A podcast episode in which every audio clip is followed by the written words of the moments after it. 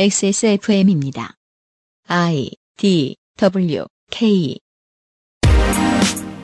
그아실의 유승균 PD입니다. 시사에 필요 이상으로 깊은 관심을 오랫동안 가져오신 분들의 떡밥이자 궁금증 중 제일은 이것입니다. 사람이 왜 저렇게까지 변하지?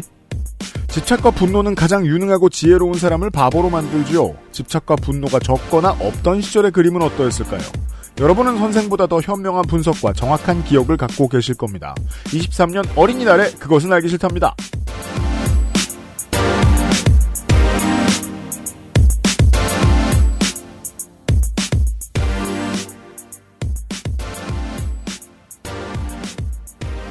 좋은 어린이날 되시길 바랍니다. 비가- 청취자 여러분, 저희가 저희가 아직- 에디터와 함께 있어요. 안녕하십니까 윤세민입니다. 음. 저희는 아직 모르지만 비가 온다고 하죠.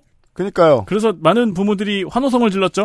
대한민국의 봄에 요즘은 비만큼 좋은 소식이 없습니다. 맞습니다. 네, 근데 많이 온다니까 조심하시길 바라고요. 네. 손희상 선생도 앉아 있고요.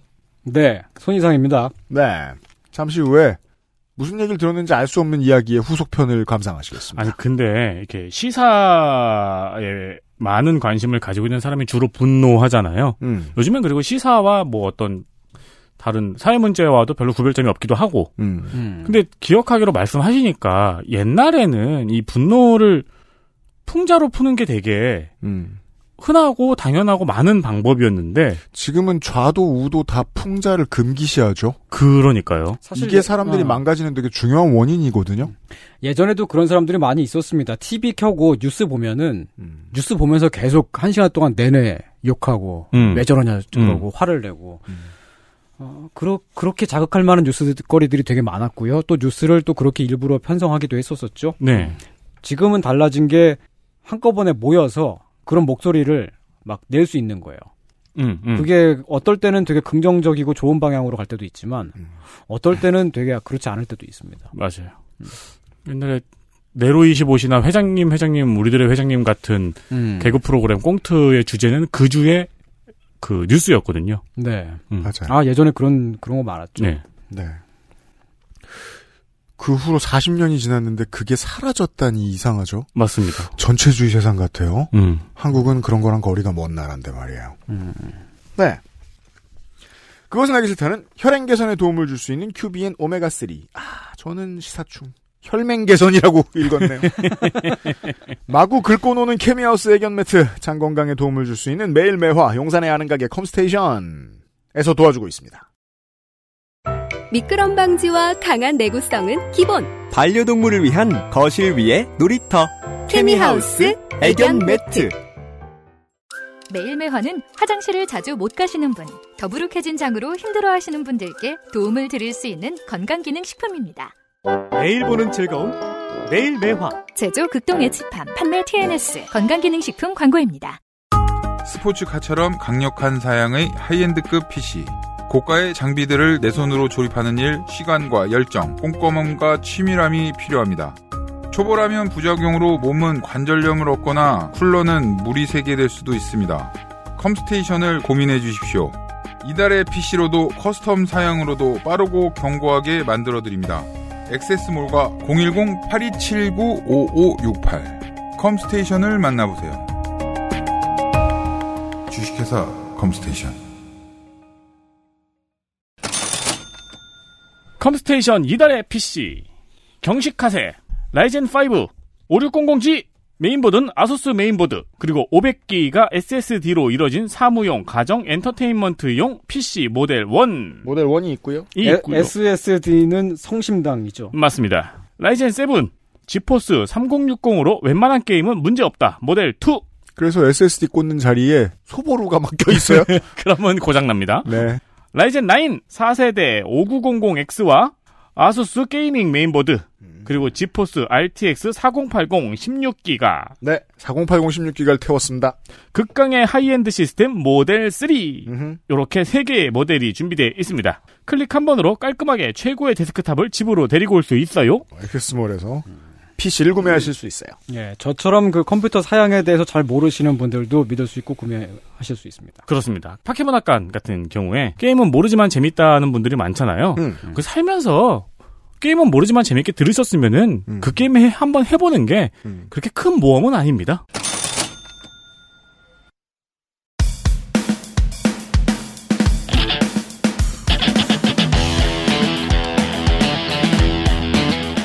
여러 가지 문제로의 다양한 접근. 이상 평론.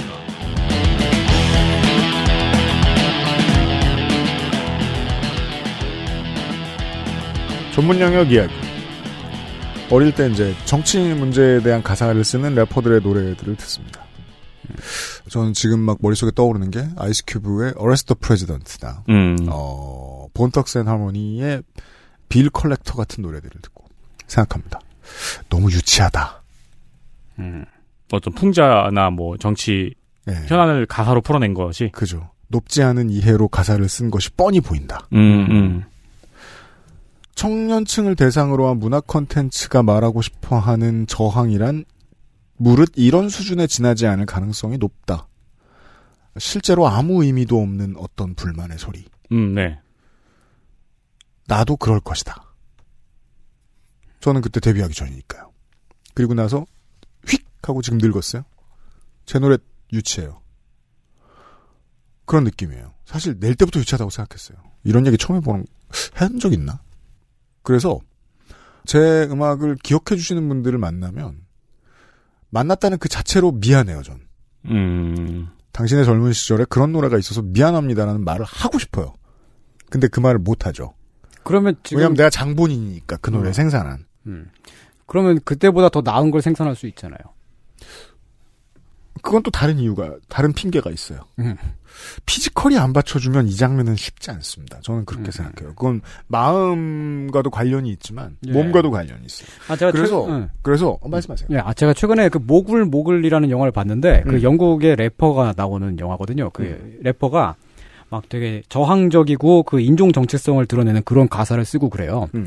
근데 근위축증인가 뭐 그런 이제 난치병에 걸려가지고 음. 원래 예- 예정되어 있던 투어를 취소하게 되고 그 대신에 그 투어를 하게 되는 다른 래퍼가 음. 막 붕가붕가 막, 막 파티 파티 이런 이런 가사를 쓰는 그냥 그런 래퍼인 거야. 음. 그러니까 이- 그- 그러니까 이 저항적인 래퍼가 정말 끔찍하게 싫어하는 거예요. 음. 그래서 아 이 래퍼들의 어떤 세계에도 음. 그 서로 그 다루는 가사에 따라 가지고 혹은 뭐 어떤 지향점이나 그런 거에 따라 가지고 서로 이제 그 보는 관점이나 굉장히 다르구나. 그, 그렇죠. 소수의 그런 투철한 꼰대들이 있긴 있죠. 음. 좌파 꼰대. 루페 피아스코가 그 갈등을 드러내기도 했고요. 음. 어, 뭐, 한 번쯤 마주치게 되긴 하는데 보통은 쉽게 해결되고, 저 같은 경우에는 왜 해결됐죠? 은퇴했으니까 해결됐죠. 음. 근데, 여튼, 이제 저를, 뮤지션을 기억하시는 분을 만날 때는 언제나 후회와 미안함이 같이 몰려옵니다, 저는. 근데 이번 주에 피디님이 약간 자존감이 떨어진 시기네요. 지금 청취자 여러분들께 제가 느끼는 감정도 마찬가지입니다. 이걸 방송이라고 내보내가지고. 듣게 아이고. 만들어서 미안합니다. 아니 오늘 왜 이래요? 갱년기예요? 남성 건강에 도움을 주는 그 빨리 막 드세요. 봐요, 제 탓이 있고 니 탓이 있습니다. 손희상 선생이 나와 있습니다. 네. 아 손이상입니다. 네. 저는 아직 갱년기가 아닙니다만. 네. 여러 가지 특수한 변화가 있었던 2000년대 얘기를 해볼까 합니다. 네, 어제도 그러고 있었어요. 밀레니엄. 예. 네. 이 아. 어떤 거냐? 음. 학교 가려고 늘 지각하죠, 학교는. 대학교 가려고 예. 지각합니다. 내렸어요. 음. 지하철역에서 겁나 뜁니다. 네. 그러면 겁나 큰 내리자마자 이제 개찰굴 나오자마자 겁나 큰 현재 상영 영화 중에 최고 히트 영화 음. 예. 매트릭스 음. 아 2000년인가에 개봉했죠. 90 제가 1학년인가 99 2학년 때 년. 예, 예. 그걸 봄수 뜁니다. 음. 잠이 오는 초록색이군 이러면서 그 시절의 얘기예요. 예. 아, UMC가 그 대학 시절 얘기를 랩으로 한 적이 있었잖아요. 노래 가사. 있겠죠 뭐. 어. 음. 뭐 고등학교 때랑 달라진 게 없다. 술 담배 다 안다. 막 이런 얘기. 거기 그렇습니다. 가사에 써 있었어요. 사실 거짓말입니다. 저는 고등학교 때까지 술 담배를 하지 않았습니다. 저는 음땡 고등학교 이해하지 못합니다. 예, 그렇죠. 생상도 이해하지 못합니다. 아니요. 이해해요. 저는 그냥 머리로 이해하는 게 아니라 마음으로 받아들이는 네. 겁니다. 전 머리로 이해를 하고 마음으로 싫어합니다. 아, 2000년대 초반. 네. 저는 그때는 지금과는 좀 다른 사회 분위기, 음. 아, 자유와 낭만이 있었다. 아, 꼰대 타임이구나. 그렇죠. 생각합니다. 예, 머리로는 이해할 수 없는 낭만이 있던 시대였다고 생각해요. 아, 갑자기 풍경이 달라졌습니다. 음. 90년대만 해도 학교 앞에서 병아리를 팔던 뭐 그런 풍경이 있었는데 그 학교와 문구점의 전성시대. 네. 맞죠. 2000년대로 넘어가면 음. 막 에어컨이 나오는 편의점에서 슬러시를 사 먹었어요. 이제 세븐땡레븐의 고유 메뉴들이 북미 대륙에도 있던 것들이 90년대까지 한국에 있다 없어졌죠. 있었죠. 음. 아. 잘 안 팔리니까. 네. 음. 네. 제가 그래서 미국에 가자마자 그거부터 먹었죠. 어. 아 예. 미국에서 지금도 그렇게 슬러시 팔고 있습니까? 컵 사가지고 쭉 없으면 가가지고- 안 돼요, 그건. 아 그렇구나. 그러니까 편의점은 곧 땡걸프예요. 그렇구나. 저는 그때 이 바코디스트를 했거든요 편의점에서 네. 땡골픈 너무 싫었어요. 음. 예, 피곤하죠. 그걸 활용한 JS가 되게 많았어요. 음. 원래 40대 신랑은요, 한국인은 특히나 한국 한국인 여러분, 네. 40대 한국인 신랑은요, 지가 사진 잘 안 찍히려 그럽니다. 가족 여행에서 음, 음. 음, 찍어주는 역할을 하죠. 날 찍어줘라고 유일하게 말했던 상황이 예. 땡걸프를 샀을 때, 슬러시 들었을 때. 어, 이걸 받고 있는 날 찍어줘. 이건 90년대 얘기고요. 손희상 선생은 00년대 얘기라고 있었습니다. 아, 예. 2000년대 네. 2000년대 초반에도 있었어요. 그게. 있었어요, 음. 네. 네, 딱 2000년도에 그린 마일이라는 영화가 개봉했습니다. 그렇습니다. 예, 한국판 포스터를 보면요, 거기에 스필버그 감독이 네 번의 눈물을 흘린 영화라고 써 있었어요. 예, 저도 저 찾아봤는데 아 진짜로 있어요. 있더라고요. 음. 스필버그 감독이 네 번 울었는지 어쨌는지 알 바예요, 그게. 그리고 그 카피 옆에 어. 톰 행크스의 눈이 살짝 젖어 있어요. 그래서 모르는 사람은 톰 행크스가 스필버그인 줄 알 거예요. 음. 제가 그, 그때도 그 포스터를 보고 이상하게 생각했는데 음. 어 어느 날 문득 그그 기억이 나서 음. 진짜로 그 스필버그가 이 영화를 보고 울었는가 음. 열심히 찾아봤는데 안 나오더라고요. 음. 그냥 갖다 쓴 거야. 손희상은 보통 이런 걸 찾아봅니다. 그래도 됐던 시대입니다 그때는. 아, 이- 근데 이 영화가 매트릭스에 밀려서 그렇지 상당히 화제적이었습니다 당시에. 어, 그럼요. 아, 명작이죠. 네. 톰 행크스가 라이언 일병 구하기 찍고 캐스트 어웨이 찍기 직전에 그 중간에 주연을 한 영화예요. 그죠. 톰 되게, 행크스의 살벌한 필모그래피 중에 음. 꿀리지 않는 작품입니다. 그렇죠. 포레스트 검프, 그 다음에 뭐 라이언 일병, 그 다음에 이제 제가 고교 시절에 봤던 영화 중에 제일 즐거웠던 영화들 중 하나가 팀 로빈스 감독의 데드맨 워킹이었거든요. 그렇죠. 네. 그거 좋은 거 아, 맞아요. 그린마일이 그 영화 좋아했던 사람들한테는 엄청나게 좋은 선물이었어요. 음. 근데 진짜 놀라운 거는 음. 스필버그 감독이 네 번의 눈물을 흘렸다는 거는 사실 네. 그러니까 그린마일과 스필버그는 별 상관이 없잖아요. 상관없어. 아무 상관이 없어. 아무 상관이 없잖아요. 네. 이 포스터 어디에도 스티븐 킹 원작이라고는 적혀 있지 않아요. 그죠? 네. 그래서 그 포스터를 본 스티븐 킹이 네 번 울죠. 그, 아, 러니까요 그 포스터 보면 또 되게 더, 더 웃긴 게 그 옆, 그 뒤에, 아, 밑에인가? 그 아카데미 그 노미네이트 아홉 개 됐다고 네, 써있거든요. 그거 뻥이에요. 아 그래요? 어, 네 개, 네 개 됐어, 실제로. 네 맞아요. 네 옛날 개 영화, 부분에, 어, 그 국내판 영화 포스터 보면 어, 뻥 진짜 많아요. 꼭 아카데미상 여러 개 세워놓은 거짓말들이 어, 그리고, 많았어요. 근데 보면은 그거 맞는 것 별로 없어요. 여러 개 세워놨는데 받은 것도 아니고 노미네이트인 것도 많고 예. 아 근데 그게 이제 노미네이트 되고 다 떨어졌던 게 그때 뭐 경쟁작들이 다막 매트릭스 이런 거였으니까. 음, 어쨌든 그래도 이 영화는 되게 메인스트림이었습니다. 어, 그럼요. 톰 행크스 주연. 고교에 비하면야.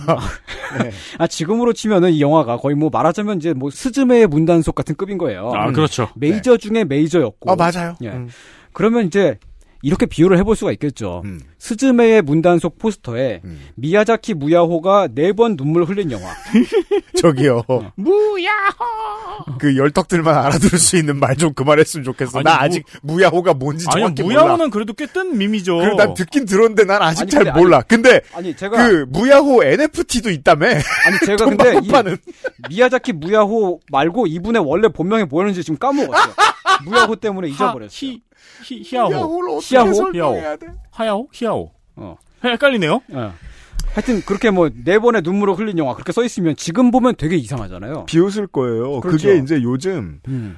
일부 옛 방화 감성이 떠오르는 국산 코미디 영화들이 예. 유통사가 망할 정도의 저조한 성적을 올리는 이유 중에 하나라고 저는 생각하거든요. 네. 90년대 때 영화사에서 홍보를 맡았던 이들 중에 아직도 임원 자리에 있는 사람들이 있다면 그들의 영향력하에 제작된 영화가 아닐까 싶은 코미디 영화들이 되게 많아요. 올해 음, 국내 음, 영화들. 음, 이 국내 영화들이 죽을 수는 걸 슬램덩크 때문이라고 말하면 안 되잖아요. 음. 근데 2000년대엔 그게 먹혔다니까요. 네. 예. 그, 그렇게 생각했겠죠. 지금 음. 한국 코미디 영화들 그 만들고 있는 제작하는데 투신한 PD들이 00년대 마인드를 가지고 있겠죠. 음. 근데 00년대도 사실 사람들이 그걸 믿었던 건 아니에요. 아 그렇죠. 뭐 스티븐 스필버그가 울었다더라 뭐 그래가지고 영화를 보러 간 건 아니고요. 팝콘 먹으러 간 어, 거예요. 그냥 써 있나 보다. 음. 그게 다죠. 음. 포스터에 칸이 좀 남았나 보다. 그래서 채워 넣었구나. 마음의 음. 여유. 어. 그러니까 그냥 그걸 보고 사실은 그게 그 사실이 중요한 아니라는 얘기입니다. 거를 누구나 그냥 경험적으로 혹은 맞아요. 선- 선험적으로는 알고 있어요. 음. 네. 알고 있는데 그냥 보는 거야. 음. 얼마나 아름답습니까 이게. 사회 전반적으로 관용의 분위기가 새 시대를 맞이하는 평화의 물결이 밀어닥치고 있었습니다. 어, 글라스노스트의 시대예요 예. 네. 아 일본 문화 개방한 지 얼마 안 됐을 때고요. 음. 또 이제 2002년에 월드컵을 공동 개최했잖아요. 음. 이 박사님이 아 일본 가가지고 히트를 쳤죠. 이제 지금은 이제 언피씨의 대명사로 찌그러지셨지만 음, 음. 그때만 해도 한국인들이 잘 모르는 한국인 가수 중에 제일 유명한 사람이었어요. 그렇죠. 네. 예, 뽕짝 대백과 사전. 음. 이 낭만의 시대에 한일 양국에서 여러 가지로 교류를 하려는 시도가 있었습니다. 네, 국내 정부의 정책적인 역량이 발휘된 지점도 있었습니다. 음. 2001년에 후루하타 야스오 감독이 호타로라는 영화를 만들었어요. 호타루. 네, 후루하타 감독은 철도원이라는 영화로 많이 알려져 있죠. 매니아들에게는 철도원이 더 잘 알려져 있습니다. 예. 아, 문화 개방하고 나서 거의 처음으로 한국에 정식 수입된 영화, 일본 영화였었습니다. 그래서 최초로 어 일본 연예인이 국내에서 유명세를 얻죠. 아, 히로세 료코. 네. 예, 히로, 히로세 료코가 나왔던 영화였고요. 아, 우리가 갖지 못한 그 하나의 신발. 음. 뭐요? 료꼬맥스. 아 그렇죠, 맞아요, 맞아요. 네. 네. 뭐, 뭐, 야 무슨 얘기예요, 그건? 어, 검색해봐요. 회수의 료꼬가 신은 걸로 유명한 료꼬맥스라는 어. 신발이 있었는데, 예. 아, 구할 수가 없었어요. 그렇습니다. 아, 그렇구나. 그때도 그런 신발 덕후들이 있었나요? 아, 그럼요. 그럼요. 어, 네. 그렇구나. 네, 맥스 9호였어요. 음. 예. 아, 히- 히로스의 료코가 아, 료코 맥스를 신고 나왔고요. 음. 몹시 인기를 끌었던 영화입니다. 아, 그렇기 때문에 네. 후루하타 감독은 한일 양국 사이에서 뭔가를 해야 한다는 어떤 일종의 사명감 같은 게 있지 않았을까라고 저는 생각을 해요. 없어도 됐는데. 아, 그러니까 네. 아니 일단 그 거의 최초로 한국에서 어, 성공한 그 일본 영화를 자기가 만들었고 사람 망가뜨리는 독소 중에 하나죠. 음, 사명감. 어, 내가 그걸 해야겠다. 네. 그래서 이제 호타루가 호타루라는 영화를 찍었는데 음. 그게 무슨 내용이냐면은 호타루가 그 찍은 건 아니고. 가미카제 병사로 끌려갔다가 막바지에 살아남은 할배가 주인공으로 나옵니다. 맞습니다. 아, 이 일본인 할배한테 기자가 따라다니면서 전쟁 때 무슨 얘기를 해달라고, 전쟁 때 있었던 일들 얘- 얘기해달라고 막 인터뷰 요청을 해요. 네. 근데 얘기를 못해, 이 할배가. 음. 자기는 사실은 자원을 해서 갔던 게 아니고, 끌려간 거였었고, 징집. 예. 일본을 위해서 죽으려고 가- 갔던 게 아니라 사실은 정말로 전쟁이 싫었다는 얘기를 차마 하지 못해요. 왜냐면 하 일본 사회에서 그런 얘기를 할 수가 없기 때문에. 그럼요. 어, 그러면서 이 할배의 기억으로 영화가 쓱 옮겨갑니다. 전쟁 때의 기억이죠. 음. 그 가미카제 병사들 중에 조선 사람이 있었어요. 네. 음. 가네야마 소좌라는 이름으로 나오는데, 아, 소, 소좌니까 장교죠. 음. 그렇습니다. 이 예. 좌관은 음. 아직도 베트남이나 일본에서 계급명으로 쓰이죠. 예. 네. 음. 소좌. 음. 음. 가네야마가 죽으러 가기 전에 주인공 할배한테 유언을 남깁니다. 음. 자기는 사실 김선재라는 조선 사람이고, 나는 일본을 위해 죽는 게 아니다. 조선민족 만세. 음. 라고 유언을 남긴 다음에 아, 이제 가미카제 타고 자살 공격으로 죽습니다. 음. 주인공 할배가 그 기억을 가지고 유언을 전달 전달하기 위해서 뒤늦게 전달하기 위해서 한국에 가서 유가족을 찾아내요. 음. 김선재의 유가족을 만나서 전쟁 때 얘기를 털어놓습니다. 음. 아, 일본 사회에서는 말하지 못했던 얘기를 한국에 와서야 얘기할 수 있게 된 거죠. 그렇습니다. 근데 이 영화가 아, 사실 뭐 저는 이게 영화가 재미있느냐 재미없느냐를 떠나서 상당히 의미가 있는 영화라고 봅니다만 음. 개봉했을 당시에 일본에서 논란이 있었습니다. 어, 꽤 컸습니다. 예. 천황 모독한다. 그러니까 그런 게 있었고 좌파 영화다. 사실 뭐 음. 좌파라는 단어가 일본 사회에서 그렇게까지 뭐 어, 어, 혐오의 대상은 아닙니다만 우리만큼 그렇진 않죠. 네. 음, 그렇습니다만 그런 평이 지금도 필름 마크스라든지 일본의 영화 리뷰 사이트 들어가면 지금도 남아 있습니다. 그렇습니다. 근데 이 영화가 의외인 거는 한국에서도 욕을 먹었어요. 왜일까요? 더 심하게 먹었어요. 음. 일단 가미카제 조선인 병사가 있었다는 내용을 당시 관객들이 받아들이기가 어렵고요. 그러니까 비슷한 이유였는데 음. 어, 사실상 좀 더 저차원적인 논쟁을 하고 있었습니다. 한국은. 조금 약간 윤리적인 당혹감 같은 걸 느꼈던 것 같아. 음, 실제로 옛날의 평가들을 보고 있으니까 네. 안 본 사람들의 평가가 되게 많네요. 음. 그런 일본 영화들 우익, 많죠. 일본 우익이 만든 영화 막 이러면서 그런 식으로 그러니까 네. 그런 댓글 되게 많아요. 또 영화 내용 중에 그런 이런 언급이 나와요. 한국 정부가 조선인 일본군 병사의 유해 반환을 거절했다라고 하는 그런 내용이 영화 중에 나오는데 사실이에요? 예, 그거 실제로 있었던 일입니다만은 음. 당시 대부분의 한국인들은 그런 사실 자체를 모르고 있었습니다. 네. 그리고 이제 그 영화가 주인공 할배의 괴로운 심정에 초점을 맞추는 영화니까 음. 일본인이 피해자 코스프레를 한다는 둥 혹은 아직도 과거사 반성을 못하는 우익 영화라는 둥 이렇게 그런 평가가 많았습니다. 이게 그 정치적 분노의 일반 원칙이 나오죠. 정치적인 분노는요. 이해를 거부하는 습성이 있습니다. 그러니까 일본에선 좌파라고 욕먹고 우리 쪽에선 우, 우익이라고 욕먹는데 음. 지금도 뭐 네이버 영화라든지 영화 리뷰 사이트에 들어가면은 그런 평이 아, 많이 남아 있습니다. 근데 과거에는 그런 평이 많고 아, 지금은 지금은 그렇지 않죠. 예, 뭐 한국 갈보는 화해를 다룬 영화라는 평들이 예, 많네요. 음. 그런 평이 많아졌죠. 음. 시간이 그러니까, 필요해요. 예, 그때는 이해를 받지 못했던 거예요. 그러니까 음. 분노는 결국 시간이 삭히면 음. 죽어요. 음. 소멸해요. 한국과 일본이 교류를 트면서 일본에서도 억눌러야만 했던 과거 기억을 말할 수 있게 되었다는 그러면서 일본 사회에 화- 화두를 던지고자 했던 영화인데요. 음. 아무튼 망했습니다 당시에. 타이밍을 잘못 본 거죠. 네. 그러고 이때쯤이면 나서, 음. 어느 정도 온도가 식지 않았을까라는 감독의 감각이 감으로 믿고 간 건데 음. 아직 아니었던 거죠. 양국이다. 그 사실 감독이 그런 감각이 그렇게까지 고려했을지 모르겠어요. 사명감이 더 컸으면 그걸 판단하지 못했을 수도 있죠. 사명감이 그걸 이긴 거죠. 네. 그래서 사명감이 감각을 좀 어둡게 하는 거죠. 음. 음. 그러고 나서 2002년도에 한국 쪽에서도 한일 간의 뭔가를 위해서 영화를 만들어요. 음. 최초의 한일 합작 영화 중에 하나고요. 일본에서 올 로케이션 촬영을 했고 일본에 배급을 해서 극장에서 상영을 했습니다. 실제로 있는 거인데 예. 아무도 못 찾는데 어떻게 손이상은 이런 걸 찾지 싶은 또 하나 나옵니다. 아, 제목이 싸울라비라는 영화인데요. 네. 내용이 옛날에 그 일본으로 건너간 백제 유민들이 음. 싸울라비가 되어서 칼을 들었고 음. 그게 사무라이로 이어진다. 음. 이런 내용이에요. 그러니까 사무라이가 싸우라비에서 나온 거다. 뭐 이런 얘기예요. 자 이게 이제 저 민주당의 최재성 전 의원 말고 음. 배우 최재성 씨의 얼굴이 보이는군요. 아, 최재, 최재성 씨가 주연이었을 거예요. 음. 아, 이게, 그, 이 영화가, 일본에 보여주려고 만든 영화예요. 어, 근데 이 사우라비라는 단어가 음. 실제로 지금 어원을 아무도 모르는 단어로 알고 아닙니다. 있는데. 그게, 춘원, 춘원 이광수가 네네. 만든 말이에요. 이강수가 만든 말이에요. 네. 아, 저는 이강수, 가장 오래된 기록이 이강수의 소설에서 나온 기록이다라고만 알고 예, 있는데. 맞아요. 그러니까 그때 만든 거예요. 음, 그러니까 그 전엔 사우라비라고 하는 말이 없었습니다. 사우라비가 사우, 사무라이가 됐다는 건 당연히 말도 안 되는 얘기고. 그런 말이 음. 저 어릴 때도 사무라이가 이제 사우라비가 일본으로 넘어가 사무라이가 된 거다라는 말이 많았죠. 거기에 바탕에서 만든 영화입니다. 음. 그래서 이, 이 영화가 보여주고 싶어 했던 거는, 일본인들에게 보여주고 싶어 했던 건 이런 얘기예요. 야, 너네 조상이 사실은 백제인이거든. 음, 사무라이가 백제에서 나온 거거든. 음. 이런 얘기를 뭐랄까 그 우호적인 제스처로서 하려고 만든 영화예요. 그게 어떻게 우호적인 제스처로 되지? 그러니까 그러니까 상상력 태부족이죠. 그때는 그렇게 상상했던 거죠. 이게 당시에 일본의 호의를 보이는 방식이었어요. 음. 한국이. 아니 음. 나이지리아에서 투자를 한 영화인데 한국 배우가 나와가지고 음. 네.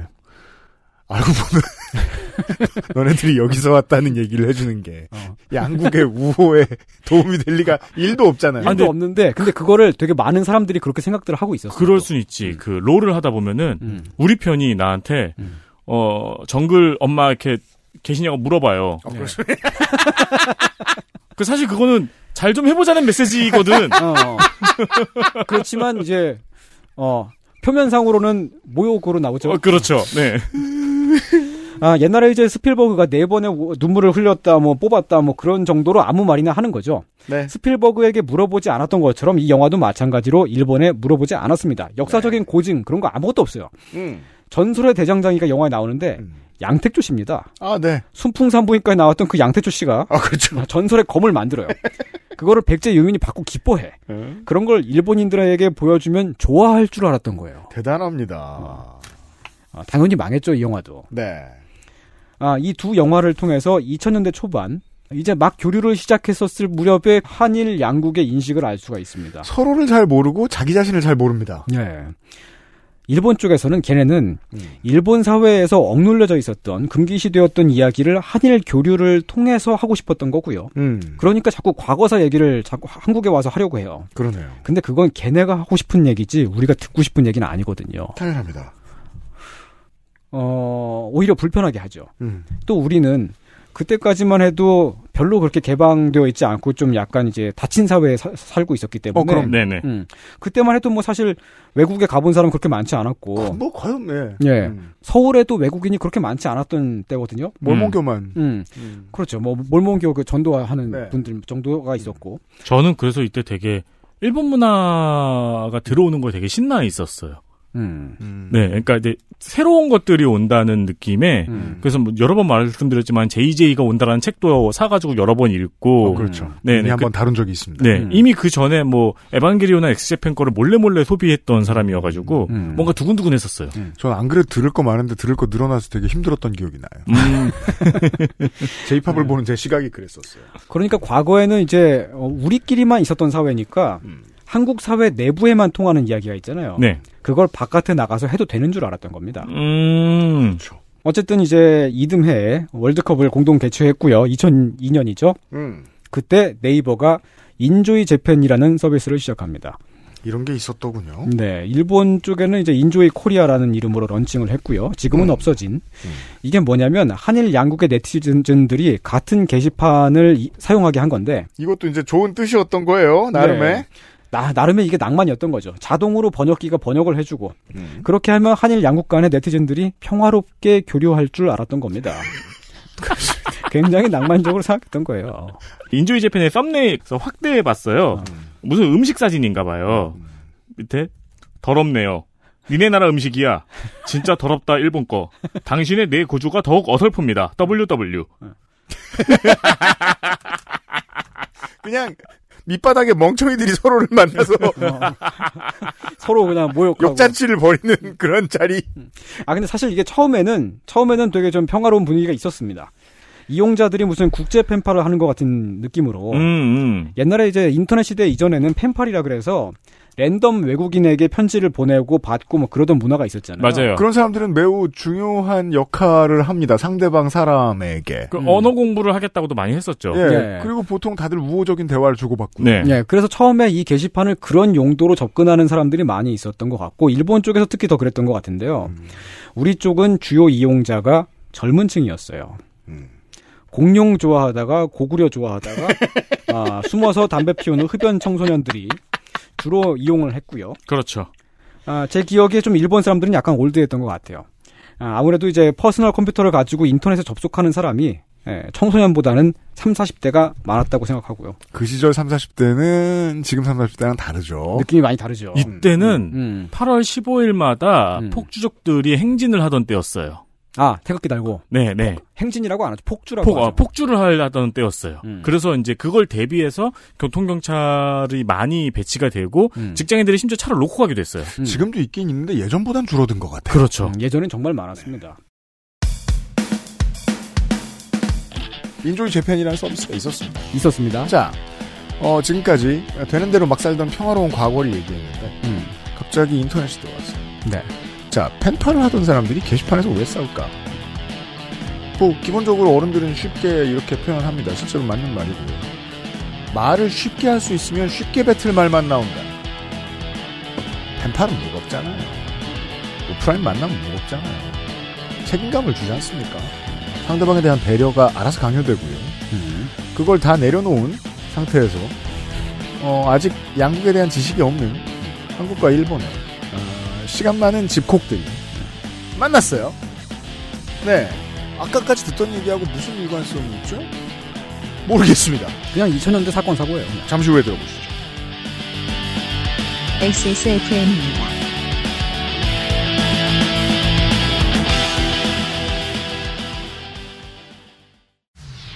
생체 이용률이 높은 RTG 오메가3 혈행 건강엔 큐비엔 제조원 주식회사 한국 CNS팜 유통판매원 주식회사 헬릭스미스 평생 인텔만 썼는데 라이젠이 뭐냐고요? 컴스테이션에 문의하십시오. 주식회사 컴스테이션. 우리 아이들에게 꼭 필요한 것 유해물질 안전기준 통과로 믿을 수 있는 미끄럼 방지로 넘어지지 않게 안전하게 음식물을 흘려도 잠깐 실례해도 쓱 닦아주면 그만 강한 내구성과 보건력으로 짓궂은 아이들도 거뜬하게. 어? 갖고 싶어? 사람과 함께, 동물과 함께 케미하우스 애견 매트 반려견에게도 미끄러운 바닥에서 슬개골 탈구를 예방할 수 있는 좋은 매트가 당연히 필요합니다. 네, 미끄러운 바닥에서 계속 사시면 안 됩니다. 딱딱한 바닥에서요. 권할 수 네. 없습니다. 어리거나 젊은 아이들은 괜찮을 수 있는데 괜찮아 보이는 거죠. 네. 네, 나이 먹으면은 이제 슬개골 때문에 고생들을 많이 합니다. 그리고 저 산책할 때도 그렇고 평상시에 이제 걸어가는 모습을 유심하게 보지 않으시면 내 다리 중에 어디가 불편한지 알아내는 것도 쉬운 일은 아닙니다. 초심자들은. 맞습니다. 그래서 애견용 매트, 케미하우스 매트가 있습니다. 매트에 실내를 해도 오케이 완벽 방수이기 때문이죠. 아무리 긁어도 웬만해선 상처가 나지 않는 강한 내구성을 가지고 있습니다. 음, 놀아줄 때 여기서 놀면 더 좋겠네요. 그렇습니다. 그래서 반려견이 아니고 사람 애기랑 사는 집도 많이 씁니다. 6대 가소제, 7대 휘발성 유기화합물, 8대 중금속 유해물질 검출 안전 기준을 통과했습니다. 그런데 긁어서 기스 잘 안 나는 물건 드뭅니다. 모던한 패턴의 디자인, 러그형, 폴더형 다양하게 선택을 할 수 있고요. 액세스몰에서 케미하우스 반려동물 매트를 찾아보세요. 지금 팔고 있어요.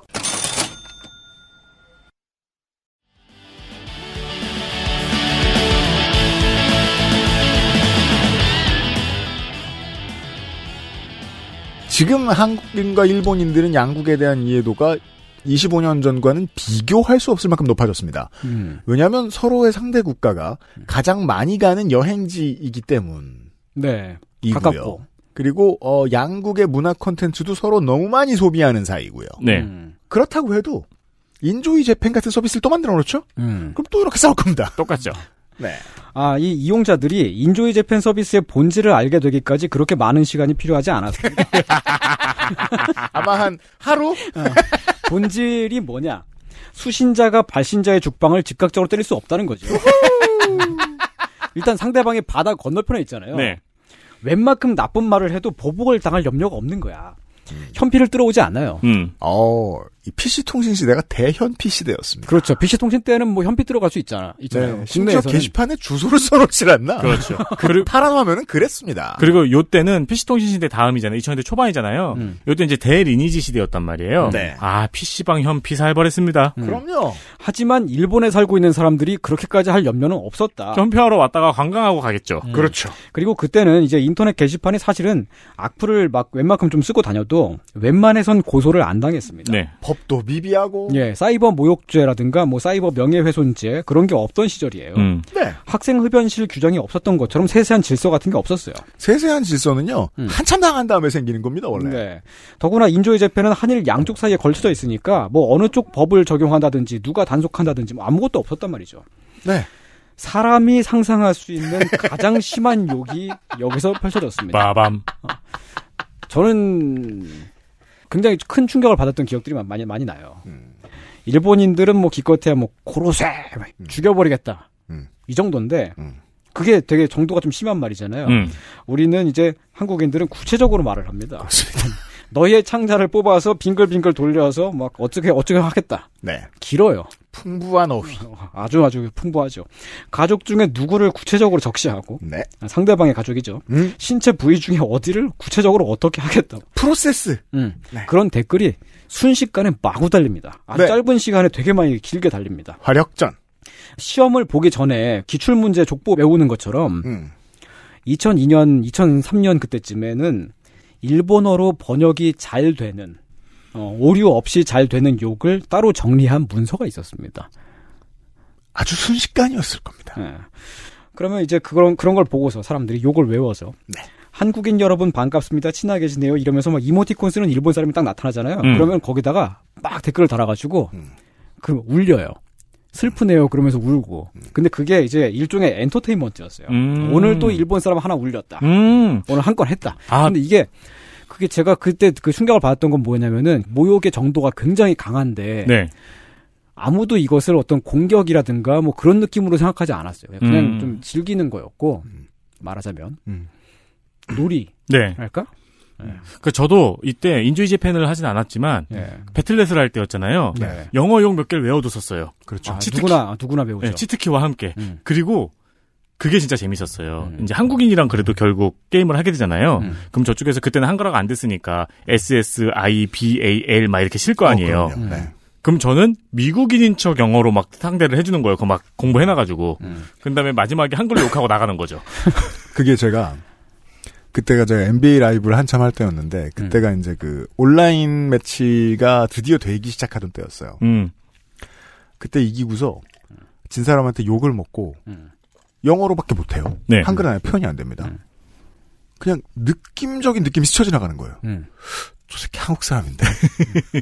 욕을 외운 사람이겠거나. 그렇죠. 일본 사람들도 당연히 반, 반격을 하죠. 어 그럼요. 음. 그러니까 얘네도 그, 얘네도 나쁜 말을 해요. 아, 죽방이 바다 건너 날아올 수 없다는 건 그쪽도 똑같거든요. 그렇죠. 음. 얘네도 나쁜 말을 해요. 근데 이제 걔네는 좀 보, 보통 보면은 치사하게 자꾸 막 논리적으로 실제로 있는 일을 들고 와가지고 막그 공격을 네. 하더라니까요. 음. 예를 들면은 2002년도에 음. 한국에서 검사가 피의자를 고문해서 패죽인 사건이 있었거든요. 네.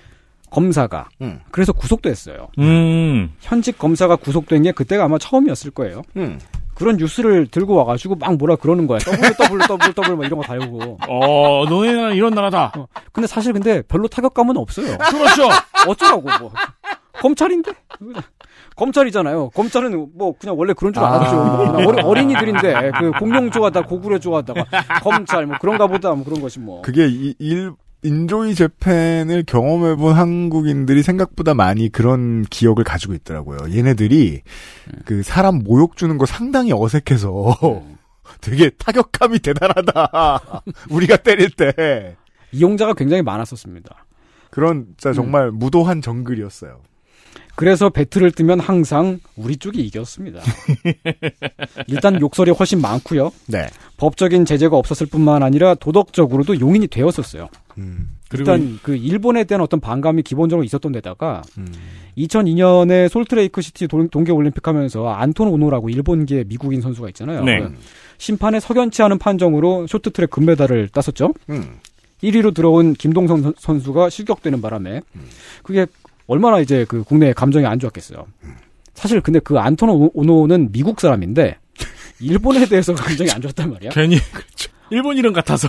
그 감도 없어요. 어. 그래서 그냥 공격해도 되는 줄 알았죠. 뭐 그런 명분이 있었던 거고 아무 말이나 해도 됐었던 거예요. 음. 또 이제 인구 자체는 일본이 훨씬 많지만은 그때만 해도 인터넷 인구는 한국이 더 많았습니다. 맞습니다. 그리고 그 왜냐면 회선이 압도적이었으니까요. 네. 음. 족수로부터도 이기고 네. 욕도 훨씬 잘하고 찰지고 죄책감이 없어 기본적으로. 몽골군이죠.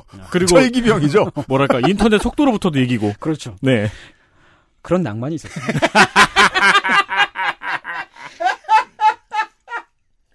인터넷에서 욕으로 일본을 이기고 있었어요. 그냥 무작정 교류하면 사이가 좋아질 줄 알았다가 이런 참사가. 근데 그러다가 사이가 실제로 다 되게 나빠진 것 같아요. 오히려 그렇죠. 그것 때문에. 맞아요. 음. 음. 왜냐하면 혐오의 씨앗이 예. 소멸하긴 하지만 네. 예. 시간이 걸립니다. 어, 원한이 생긴 거예요. 그러니까. 네, 내가. 인터넷에 늘 머물러 있는 분노한 한국인들이 느끼는 그 불쾌함을 음. 경험해본 어.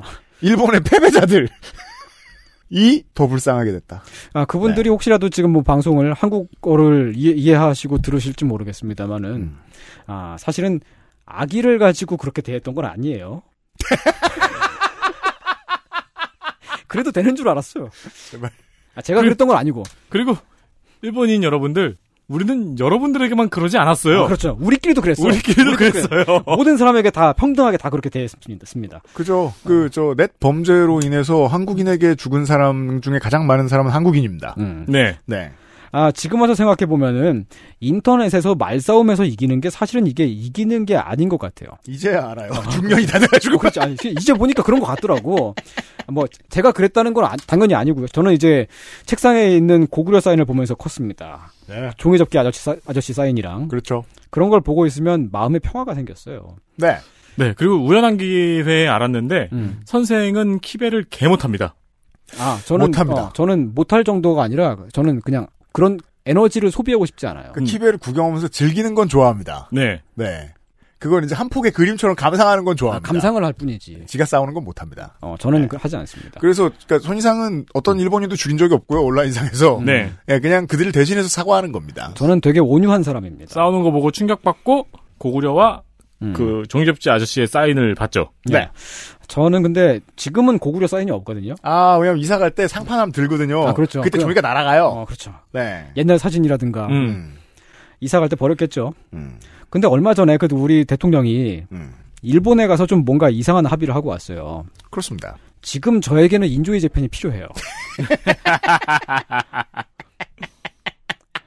아니, 사실은 근데 일본이 딱히 싫거나 막 밉게 뭐 그렇게 보진 않거든요. 네. 네. 근데 한일 정상회담 하고 하고서 막 그쪽에서 오히려 막 무슨 독도 막 그런 것까지 건드리고 막 그러니까 어쩔 수 없잖아요 이게.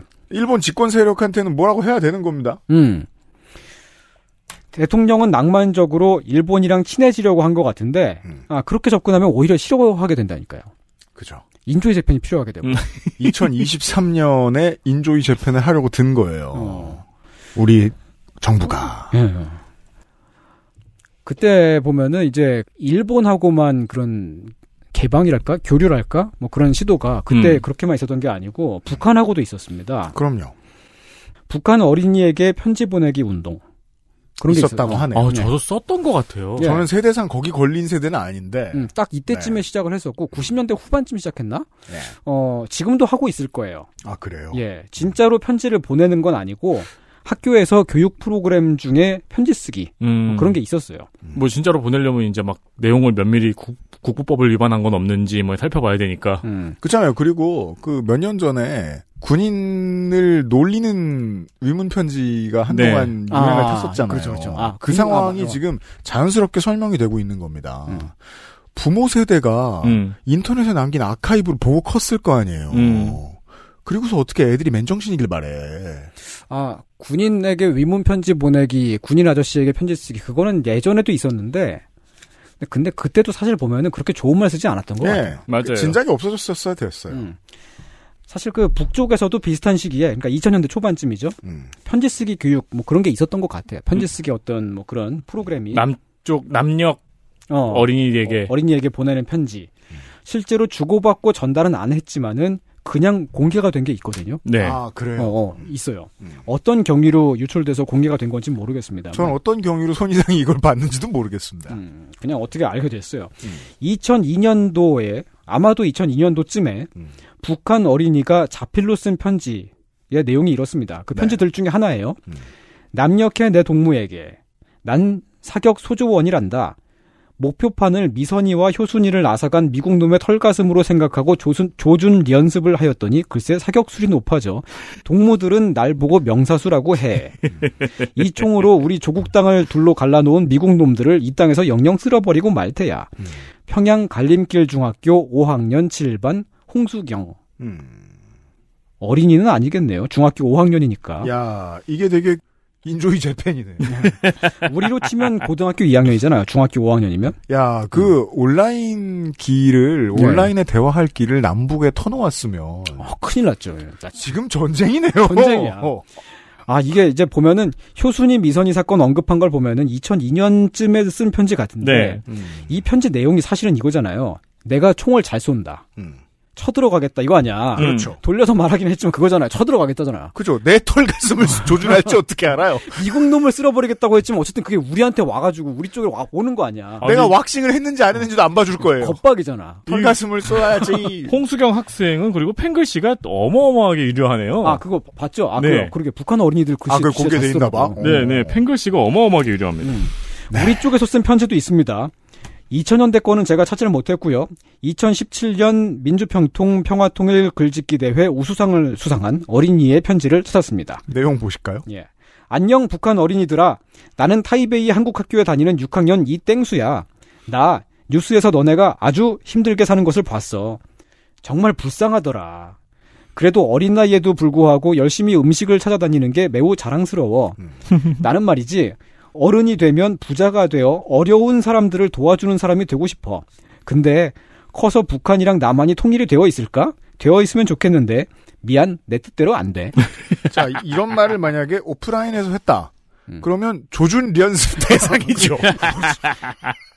타이베이 한국학교 6학년 이땡수 어린이 평화통일 글짓기 대회 우수상을 수상한 편지입니다. 음. 내용이 너네 진짜 불쌍하다 이거잖아. 그죠. 음식을 찾아다니더라. 음. 부자가 되면 도와주고 싶긴 한데 사실 뭐 내가 알바냐? 그죠. 결론이 이거잖아. 그러니까 우, 웁스 이러고 뒤돌아서는 거 아니야. 별로 돌려 말하지도 않았어 심지어.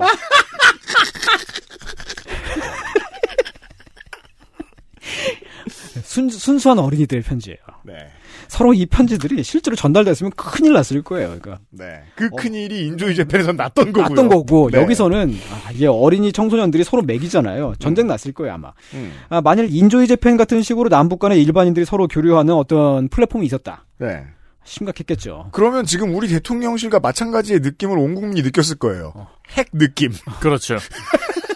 핵을 느껴서 알 수 있었어. 물론 안 뒤엔 저 세상에가 있겠지만. 아, 근데 어. 문득 서로 욕을 엄청 주고받을 거 아니에요? 네. 아, 어휘가 어마어마하게 발전을 했겠네요. 욕과 관련된 어휘들이. 어 근데 욕은 그 북쪽에서 가끔씩 나오는 어떤 메시지들 있잖아요. 뭐 김여정 당화 네. 이런 네. 거. 걔네는 욕을 진짜 잘해요. 진짜 창조적이잖아요. 우리보다 훨씬 심해요. 진지를 빨자면 그 어휘의 다양성의 과실을 맛보는 순간 우린 죽어 어, 있습니다. 그렇, 그렇겠, 그렇, 그랬겠지만. 네. 이렇게 어긋나고 아무렇게나 하는 게 2000년대스러운 건데요.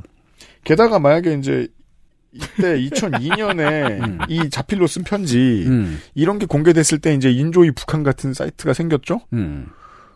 그럼 여기 있는 세 사람은 참전입니다. 그냥 그대로. 아, 맞아요. 예. 네. 우리 아, 지금 그러네. 아, 그러네. 민방위가 끝나 있지만 아, 저 아직 민방이 안 끝났어요. 그래요? 전 참전입니다. 그냥 그랬으면. 그게 2000년대 낭만이죠. 낭만이었죠. 낭만입니다, 이게. 근데 남북 간의 편지 쓰기는 낭만이 없었기 때문에 음. 딱히 뭐 나아지지도 않았지만 전쟁이 나지도 않는 정도로 관리가 되더라. 그렇죠. 이 얘기예요. 어, 그 대화를 틀 준비가 안 됐는데 대화를 해버리면 그러니까 이 낭만이라는 게 사실 그, 그런 거거든요. 아무 말이나 막 하고 있는 그런 상황에서 네. 그걸 서로 우호적이고 음. 뭘 해주는 거라고 착각들을 할 수 있단 말이에요. 아, 우리 대통령은 좀 낭만적인 것 같아요, 지금도. 아, 그렇습니다. 아, 예, 마이크, 낭만적이다. 마이크 잡고 노래도 하시고. 어, 음. 미국, 일본이랑 잘 지낸다는 그런 방향 자체는 저는 싫지는 않습니다. 잘 지내서 삥을 뜯으면 되잖아. 그거 한국이 잘하는 거고요. 예, 네. 수학여행 가고 삥 뜯어가지고 음. 그러면 되는데 음. 잘 지낼 준비가 안 되어 있는 상태에서 예를 들면 미국이 탄소 규제로 한국 자동차 기업에 불이익을 주는 상태에서 음. 정상회담했다고 한미 관계가 좋아질 것 같지 않아요. 저는 그게 이제 미국의 언론이 가장 궁금해하는 지점이죠. 한국을 망하게 해놨는데 음. 왜 저렇게 결과가 좋다고 흡족해하며 집에 가지? 어 그러니까 사실은 미국군 소좌인가? 미국군 소좌라도 미국이 싫었을 텐데. 음. 그리고 뭐 한국 기업이 징용 배상을 대신하게끔 한 상태에서 정상회담했다고 한일 관계가 좋아질 것 같지도 않습니다. 일본군 소좌인가? 그래도 일본은 좋아하진 않는데. 어, 그러게. 이- 아니, 이게 또 되게 특이한 게, 이 그 한일 정상회담 하고 나서, 일본 쪽에서, 일본 언론들은 또 되게 그 좋은 평가를 하고 그랬습니다만, 그, 일본 네티즌 사이트 들어가서 이제 그쪽 사람들이 어- 어떻게 반응하는가 네티즌 평가를 이렇게 봤더니, 거기서도 그렇게 썩 좋- 좋아하지는 않더라고요. 극우의 논조는 이제 음. 네티즌과 고관여층 시민들과 어, 극우 정치권의 견해가 두 가지로 엇갈립니다. 예. 하나는 쟤네들이 사과를 받을 자격이 있다고 해주지 말자. 지금 화친하지 말자. 음. 또 하나는 차라리 싸우는 척하자. 그래야 윤석열 음. 대통령 지지도가 올라가지. 예. 아니, 요, 음. 요, 윤석열 대통령이 일본에 가서 이제 계속 이렇게 화해 제스처를 보이고 막 그랬던 그 타이밍에 일본 내부에서 어떤 일이 있었냐면은, 음. 어떤 종교 있잖아요. 통일교. 아 통일교 그렇죠. 네. 그 통일교 관련해서 그 너 암살 어떻게 사건 맞췄니? 아니, 뭐, 뻔하잖아요. 음, 네. 암살 사건이 있었고요. 전직 총리 암살 사건이 음. 그러고 나서 일본 정계에 굉장히 많은 음. 상당수가 통일교하고 연관이 있다는 보도가 쏟아져 나왔고 음. 아, 네, 그랬죠. 그 통일교가 한국에서 시작된 종교이기 때문에 음. 일본 내에 그 혐한이 트렌드니까 안 음, 그래요. 그 사건이 줬을 충격을 이걸 감안하지 않을 수 없어요. 아, 일단 그게 지금 깔려 있는 상태 그런 분위기 안에서 어 야 나 너네랑 잘 지내고 싶어 그러고 한국 사람이 가가지고 네. 어 네. 친밀하게 지내는 이런 제스처를 보이는 음. 그러니까 이런 거죠. 음. 이제 일단은 우리들한테 도움이 되는 게 뭐가 넘어오긴 하니까 음, 이성적으로는 받- 받겠어요. 어. 그러니까 이런 거죠. 한국인이라 싫지만 윤석열은 작고 소중해. 음, 근데 받긴 받는데 쟤네가 친하게 해주는 것을 내가 받으면 통일교 뭐 그런 쪽으로 와- 약간 이렇게 예. 그러지 않을까? 그렇게 보이겠지 않을까? 우리가 무슨 계획이 있는 줄 알아요. 우리 어, 정부가. 어. 제가 일본에 계신 분한테 얼마 전에 들었는데 우리는 그게 통일교라고 집중을 하잖아요. 음. 근데 일본에서는 통일교에 집중을 하기보단 한국의 종교 그 앞에 한국에 집중을 더 한다고 하더라고요. 음. 결과적으로 보면은 한국의 어떤 세력이 아베를 암살했다라는 문장이 더 간단해 보이는 거예요. 혐오의 메시지는 쉬워야 되니까. 네. 음. 정치권에 다 막 파고 들었다. 그러다 보니까 어딜 와서 사과도 안 하고 화친을 하려 들어라는 예. 여론이 있다고 그러니까 맞아요. 하더라고요. 그래서 이제 오히려 그쪽이 더 고압적으로 나오는 거예요. 음, 음. 맞아요. 그냥 하는 얘긴데요. 예전에 사우라비 같은 영화나 인조의 재팬도 나쁘게 하려고 만들진 않았을 거예요. 사우라비는 잘 모르겠습니다만. 근데 이게 아까 제가- 제가 찾아보니까 어. 숨겨진 망작이라고 하더라고요. 망작들 보면은 망작만 찾아다니는 사람들이 있잖아요. 네. 영화광들 중에. 아, 네. 클레멘타인 러버. 어, 그렇죠. 음. 제가 그런 전문 사람이거든요. 용어죠. 어. 네. 클레멘타인 저 한 열 번 봤어요. 저 그런 거 되게 좋아해요. 그러니까 그 영화를 아빠가 열 번 일어났어요? 전 제가 좋아하는 영화의 기준이 있는데 그 영화를 친구랑 같이 보러 갔을 때 영화를 만든 사람도 아닌 내가 창피함을 느끼면 그게 좋은 영화예요. 이거는 메저키스트예요, 아니 아니, 세디스트예요. 그게 아니라 그게 아니라 그냥 그런 영화를 보면서 내가 사실은 보러 가자고 할 땐 M이다가 보러 들어갔을 땐 S가 되는. 아니 근데 아니 내가 사실은 되게 좋은 사람이구나 음, 이런 생각을 할 수 있게 되고 영화를 통해서 나에게도 가능성이 있구나. 아, 이거 뭐, 그러니까 친구의 그렇죠. 아, 그리고- 분노는 누가 보상? 그리고 이제 그 의도하지 않은 개그에서 웃기는 게 저는 그게 실제로 진짜 제일 좋은 개그라고 보거든요. 그래서 그런 영화들을 보는 겁니다. 근데 이 이 영화도 제가 그래서 이제 아끼는 영화고요. 사우라비도 네. 근데 이 사우라비는 이런 B급 영화 좋아하는 영화광들 중에서도 아는 사람이 많지는 않습니다. 음, 음. 그렇습니다. 음. 저 같은 사람이 좋아해요. 자.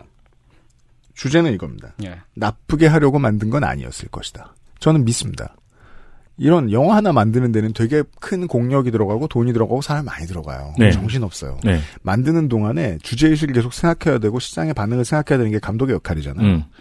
감독도 어지럽거든요. 음. 그때 생각할 거예요. 최선을 다해 만들어주면, 만들어 놓으면 일본인들도 좋아하는 사람이 있을 거야. 음. 정도의 생각은 무조건 했을 겁니다. 음. 예. 저는 그게 지금 김태효의 마인드일 거라고 생각합니다. 아, 음. 그렇게 하면은 상대방이 좋아해 줄 줄 알고 그렇게 하. 그리고 음, 거일 수 양국에 있어요. 다 좋을 거라는 믿음이 있을 겁니다. 음. 네, 네. 선이겠죠? 음. 나름의. 낭만의 시대였던 2000년대 초반 얘기를 하고 있었습니다. 그때는 몰랐거든요. 낭만적으로 그냥 접촉해서 나빠질 거라고는 생각을 안 했었어요. 음. 한 20년 지나고 보니까 되게 안 좋았던 것 같아요. 지금의 결과를 보면요. 음. 근데 그때는 그래도 되는 줄 알았어요. 재밌기도 했고, 아 제가 제가 재밌었던 게 아니고, 인조이 재팬의 유저들. 아 그렇죠. 그리- 그런 사람들이 그런 이- 분들이, 의문 편지를 쓰던 네. 아이들이나. 음. 아, 근데 저도 그런 생각을 했던 때가 있었어요. 음. 이때인데, 음. 20대 초반, 10대 후반인데, 음. 그때의 인터넷 문화의 특징은 음. 20, 30대밖에 없었어요. 아, 그렇죠. 그 나이 많으신 분들이 되게 50대들, 그 드물었어요. 50대 이상들은 50대 이상만 다루어주는 동호회가 따로 있었어요. 그래서 저는 20대 때 그때의 어떤 정치적인 싸움이라든가 세대 갈등 같은 걸 목격을 하면서 어른들도 인터넷을 쓰시면은 우리와 대화를 좀 하면서 음. 이런 걸 좀 이해를 할 텐데 20대는 인터넷에서 이야기하고 어른들은 술집에서 이야기하니까 이게 서로 영원히 싸우겠구나. 라는 생각을 했었는데 네. 실제 어르신들이 인터넷을 쓰니까 지금 이게 뭡니까? 그래요. 제가 늘 다른 방식으로 말했는데 지금은 인정할 수밖에 없어요.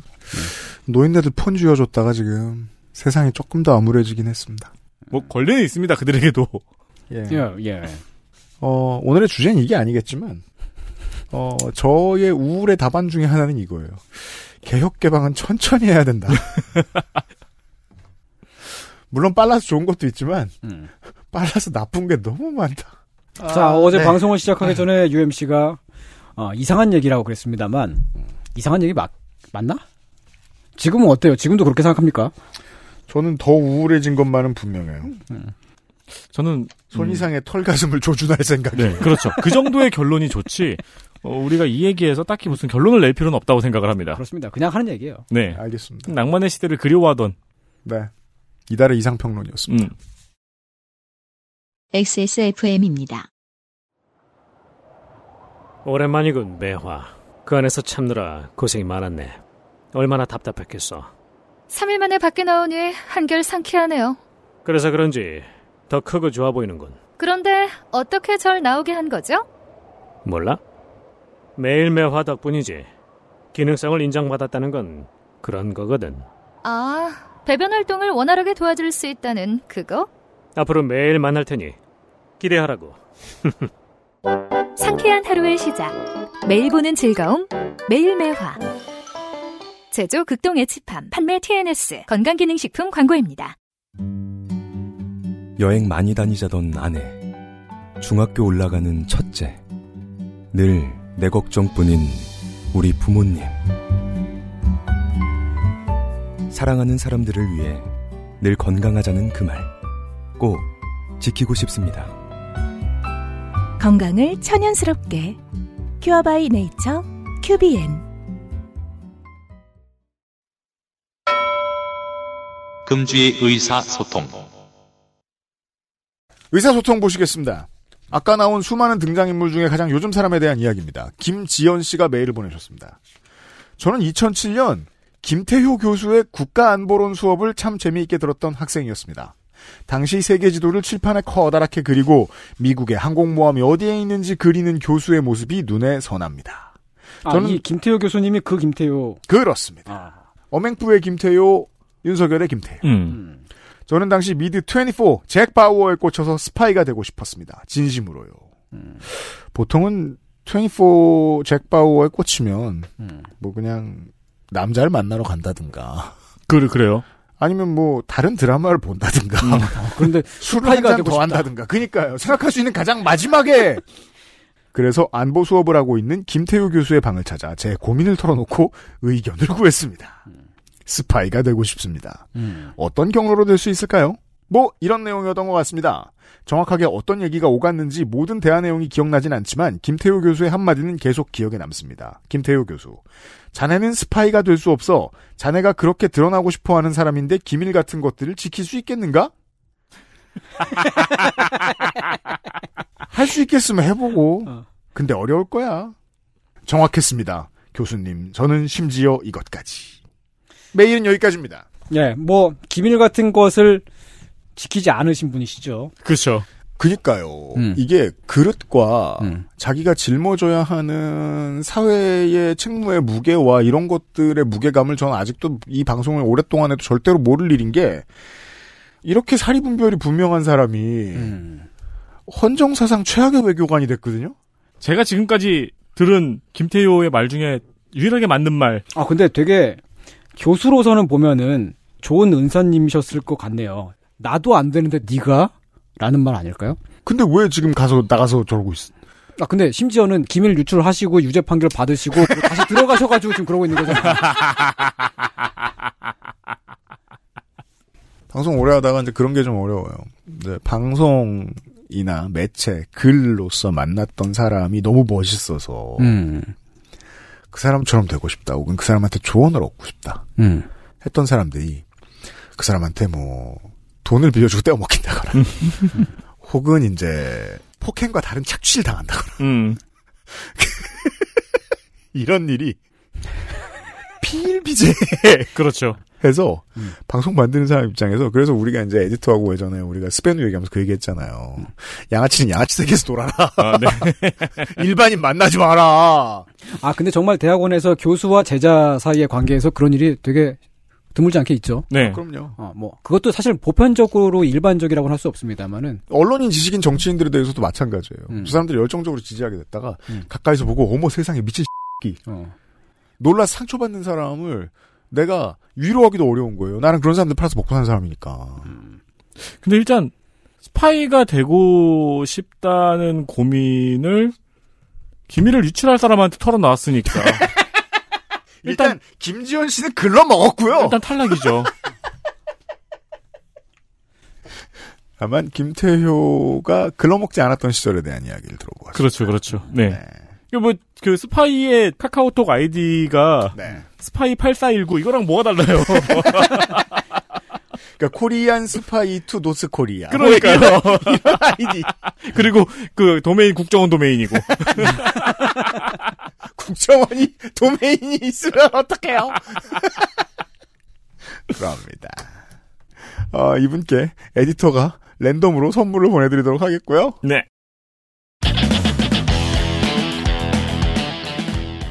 네, 여기까지.